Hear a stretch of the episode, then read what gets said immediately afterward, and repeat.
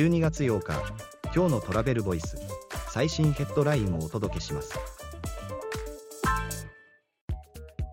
2024年の世界の航空旅客数が過去最多の47億人になる予測。総収益も過去最高か国際航空運送協会が推計。国際航空運送協会 IATA は航空会社の2024年の収益予測を発表。2024年は257億ドル約3.7兆円に増加旅客数は過去最多の約47億人総収益は前年比7.6%増の9640億ドル約140兆円と過去最高に。次のニュースです。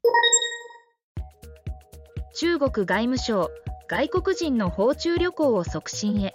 12月からのビザ免除効果をアピール。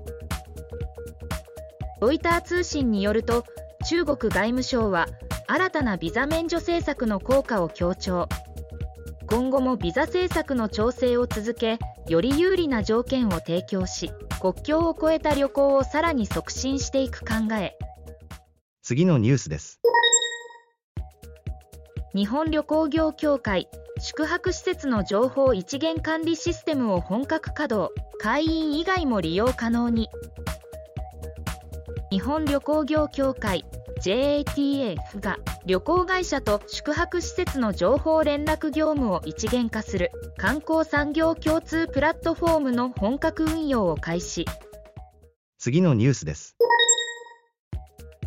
NTT データカプセルホテル開業へ睡眠解析でスリープテックを推進。NTT データが2024年7月東京都港区に睡眠解析に特化したカプセルホテルを開業する計画を発表。記事の詳細はトラベルボイス .jp で。ではまた明日。